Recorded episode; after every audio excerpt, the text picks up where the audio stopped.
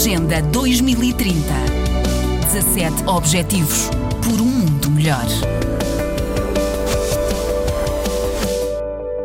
Angola foi o único país lusófono a subir no índice Mo Ibrahim de governação africana e a evoluir positivamente na última década nas quatro categorias. Angola, que está na posição 43 do relatório, foi o terceiro país entre 54 que mais melhorou nos últimos cinco anos. Cabo Verde mantém o segundo lugar do índice atrás das Ilhas Maurícias.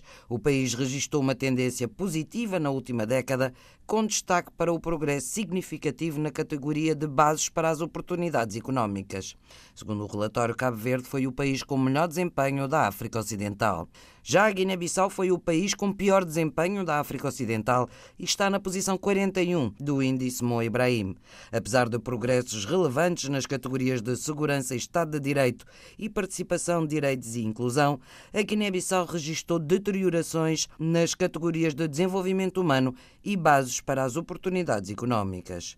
Por sua vez, São Tomé e Príncipe registrou uma tendência de progresso em aceleração e ficou classificado na posição 12. Foi o país com melhor desempenho na África Central, mas estagnou na categoria de segurança e Estado de Direito e recuou ligeiramente na categoria de participação de direitos e inclusão.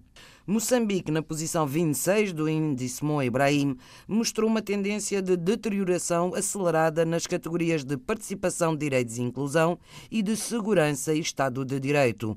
Ao mesmo tempo, melhorou significativamente nas bases para as oportunidades económicas e no desenvolvimento humano. Embora a Guiné Equatorial mostre uma tendência de recuperação, ficou na posição 51, é a quarta pior pontuação da tabela. A Guiné Equatorial foi também o país com pior desempenho na África Central. Agenda 2030. 17 Objetivos por um mundo melhor.